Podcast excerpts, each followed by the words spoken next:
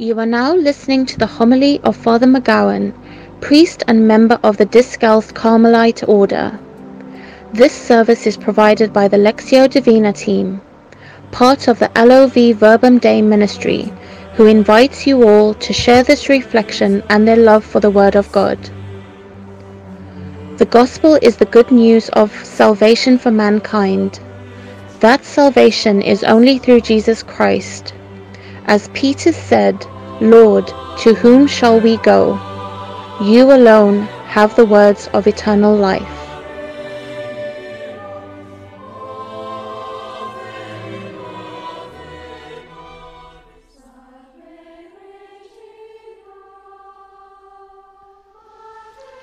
Greetings to all who are listening, and especially to the La Verbum Dei uh, family group. The Gospel is from Luke chapter 4, verses 21 to 30. Who would want to be a prophet?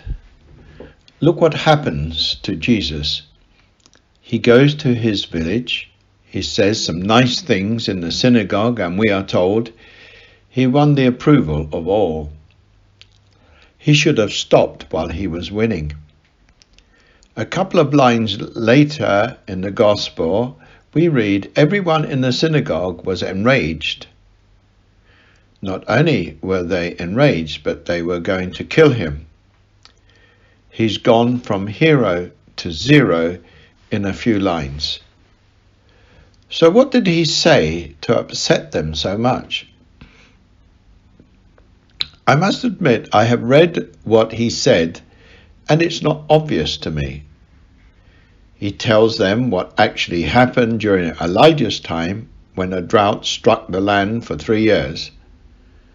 And again, he tells them what actually happened in the prophet Elisha's time when none of the lepers were cured, only a foreigner.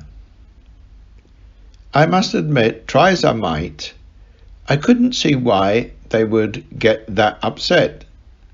So upset that they wanted to throw him over a cliff. Jesus' life could have been so much easier if he had just said the nice bits, the bits that people wanted to hear. Why didn't he stop when he was winning? The answer is in the first reading from the prophet Jeremiah. Like Jeremiah, Jesus is also called to be a prophet. Jesus was compelled to speak the truth. God tells Jeremiah, Before I formed you in the womb, I knew you. Before you came to birth, I consecrated you. Stand up and tell them all I command you. Jeremiah was not a willing prophet.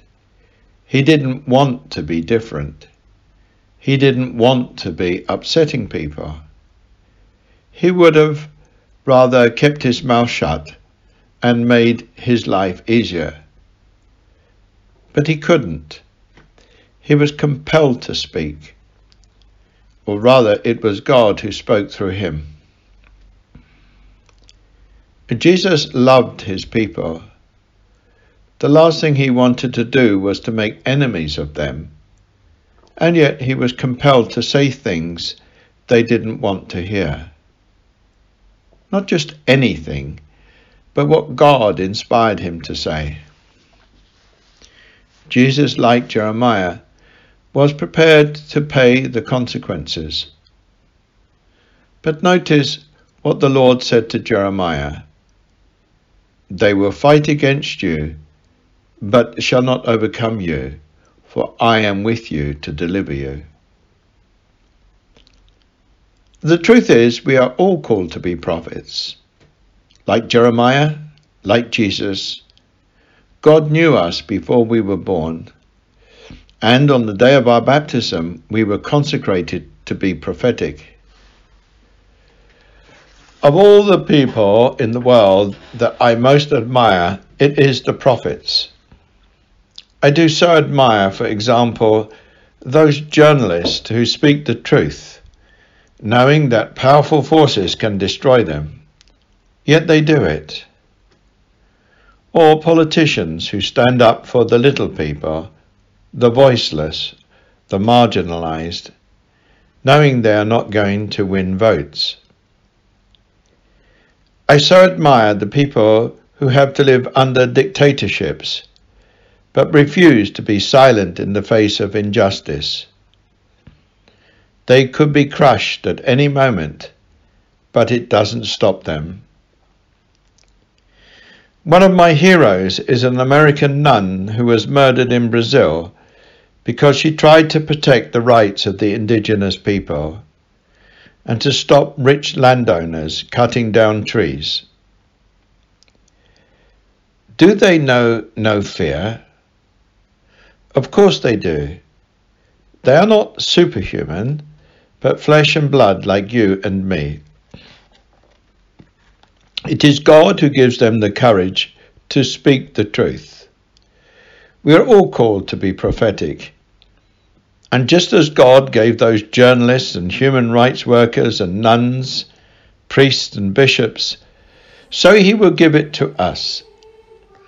As Christians, we are not called to always be one of the crowd or to have an easy life or to quit when we are winning. As the psalmist said, My lips will tell of your justice, and day by day of your help. O God, you have taught me from my youth, and I proclaim your wonders still. May Almighty God bless you in the name of the Father, and of the Son, and of the Holy Spirit. Amen.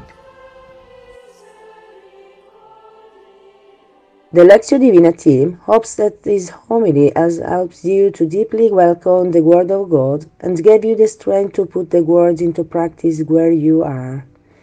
You can send us your prayer intentions by mailing them to, you, to us using the following email address love, L-O-V, underscore, verbum dei, V-E-R-B-U-M-D-E-I, at outlook.com. The Tuesday and Wednesday prayer groups, gathering respectively at 7 p.m. and 6 p.m. UK time, will pray particularly for these prayer intentions. If this homily has enlightened or touched you in any way, please share it with your relatives, friends, community, and on your social media. Have a blessed week.